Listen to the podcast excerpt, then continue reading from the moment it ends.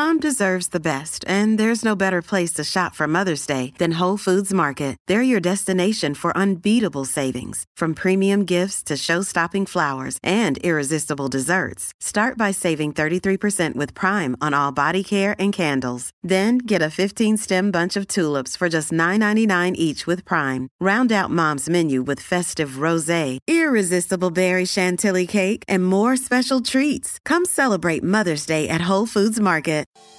Good morning, Oregon. It's Tuesday, October 18th. This is Elena Neal Sachs with a news briefing from the Oregonian and Oregon Live. With wildfires continuing to burn throughout the state, climate change is on the minds of many Oregonians. In the state governor's race, all three leading candidates have very different plans for tackling the problem. Tina Kotek, a Democrat, helped pass several laws aimed at reducing the state's carbon emissions in her former role as State House Speaker. She supports reducing the state's use of natural gas and increasing state spending to expand the use of mass transit and electric vehicles. Republican Christine Drazan, the former House Republican leader, and former Democratic lawmaker Betsy Johnson, an unaffiliated candidate, both oppose climate laws passed by Oregon Democrats in recent years. They both said they would tackle climate change by implementing more aggressive forest management practices, like thinning. In terms of emissions, the transportation sector accounts for more than a third of those tracked by state regulators. Drazan has expressed support for policies that would slow efforts to reduce emissions in the transportation sector. Today is the last day you can register to vote in the November 8th election. There are several important races coming up, including the three way race for governor and several tight congressional districts. Ballots will be mailed to voters starting Wednesday. Once you've registered, all you need to do is fill out your ballot at home and put it in the mailbox. No stamp necessary.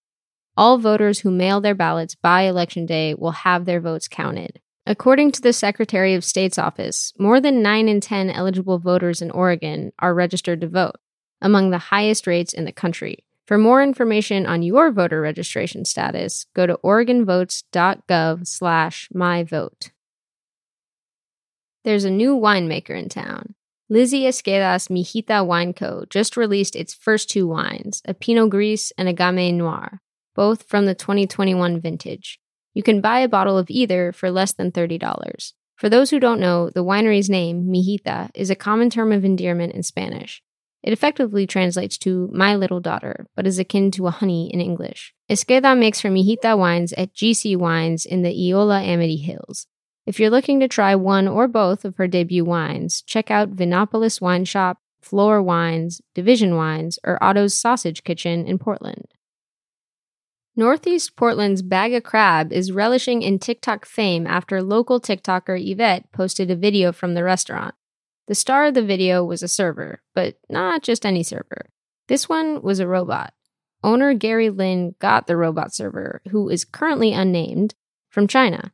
But the unconventional wait staff isn't the only reason to visit Bag of Crab. The food is about as fresh as you can get. The lobsters, clams, crawfish, and some types of crab and seafood are kept alive before they're cooked.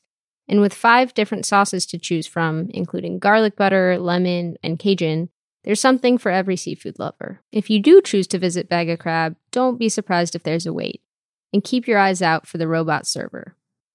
Thanks for listening. You can support our local journalism by subscribing to Oregon Live. Go to OregonLive.com slash pod support.